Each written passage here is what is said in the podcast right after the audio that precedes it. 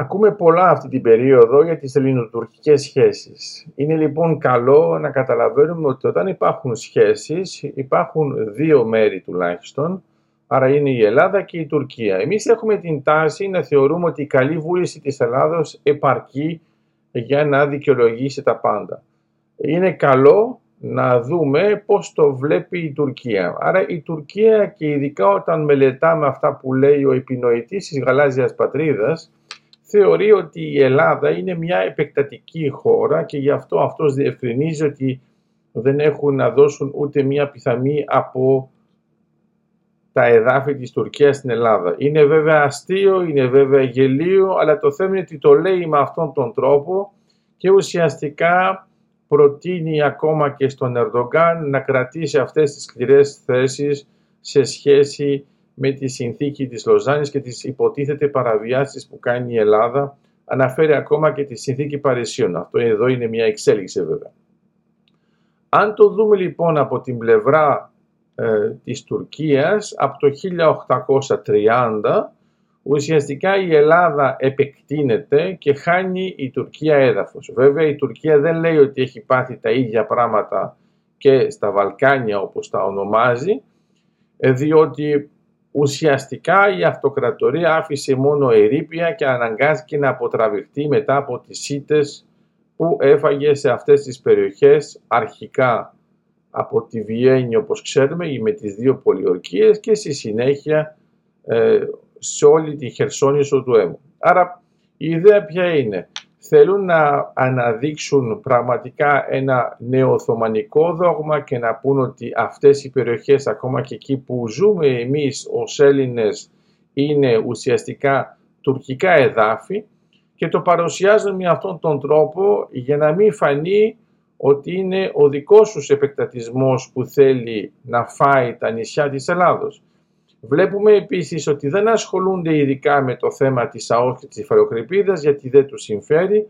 Θεωρούν απλώς ότι η Ελλάδα παραβιάζοντας μερικά άθρα δεν τηρεί αυτά που έχει υπογράψει και κατά συνέπεια μπορούν να την κατηγορήσουν. Άρα ε, έχει ενδιαφέρον γιατί ποτέ δεν λένε για τα άθρα που παραβιάζει η ίδια η Τουρκία. Δυστυχώς ούτε εμείς το λέμε και δίνουμε την εντύπωση, τουλάχιστον στο εξωτερικό, ότι όντως η Τουρκία μιλάει συνεχώς για τις παραβιάσεις της Ελλάδος σε σχέση με τις συνθήκες Λοζάνης, χωρίς να λέμε τίποτα το διαφορετικό.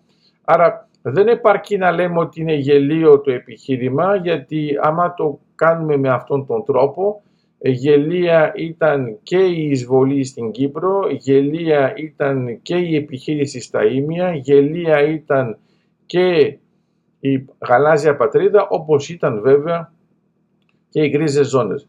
Οι Τούρκοι δεν έχουν κανένα πρόβλημα να λειτουργούν με το γελίο, ότι το γελίο δεν σε σκοτώνει. Από τη στιγμή που εσύ κάνεις λάθη και λανθασμένες εκτιμήσεις για το πώς εξελίσσεται η κατάσταση, θεωρούν ότι απλώς είναι ένα πλαίσιο προπαγάνδας που επηρεάζει θετικά, τουλάχιστον για αυτά που εκτιμούν, τους άλλους που είναι ουδέτεροι και δεν ξέρουν καλά τις καταστάσεις. Γι' αυτό θεωρώ ότι πρέπει να έχουμε μια πιο δυναμική εξωτερική πολιτική η οποία να είναι ενισχυμένη στρατηγικά και να έχουμε αυτές τις αναλύσεις των συνθήκων που μας επιτρέπουν να απαντάμε σωστά, αλλά όχι μόνο να απαντάμε και να ευρισκόμαστε σε φάση άμυνας, αλλά να παίρνουμε πρωτοβουλίες και να αναδεικνύουμε τι πάει στραβά από την πλευρά της Τουρκίας.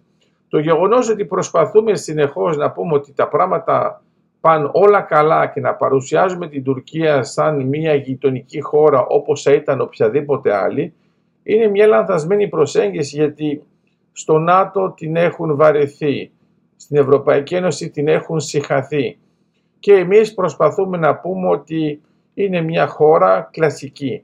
Αυτό το λάθος εξηγείται από το παρελθόν και τις θέσεις που είχαμε, αλλά δεν εξηγείται πλέον τώρα με τις νέες καταστάσεις και ειδικά μετά το Ουκρανικό και τη σχέση της με την Ρωσία. Αυτό που έχει σημασία λοιπόν είναι να ξέρουμε καλά για ποια άθρα μιλάμε, να μπορούμε να αναδεικνύουμε τι κάνει η Τουρκία και να αποδείξουμε ότι αυτός ο επεκτατισμός υποτίθεται της Ελλάδος είναι απλώς ένα πλαίσιο απελευθέρωσης από περιοχές που ήταν βέβαια ελληνικές με ε, ελληνικό πληθυσμό. Αυτό το ξεχνάει να το πει η Τουρκία και μιλάει μόνο για τα εδάφη γιατί το κριτήριο που έχει αυτήν είναι να κοιτάζει μόνο τι είχε η Οθωμανική Αυτοκρατορία και τι έχασε. Μόνο που δεν εξηγεί σε όλους ότι η Οθωμανική Αυτοκρατορία καταπάτησε δεν ξέρω πόσους λαούς στην Ευρώπη και αυτό που έκανε ήταν βέβαια εγκλήματα και καταπίεση και κατά συνέπεια όταν οι λαοί απελευθερώνονται είναι λογικό και δεν μιλάμε για επεκτατισμό. Άρα είναι καθαρά μια ερμηνεία δική της.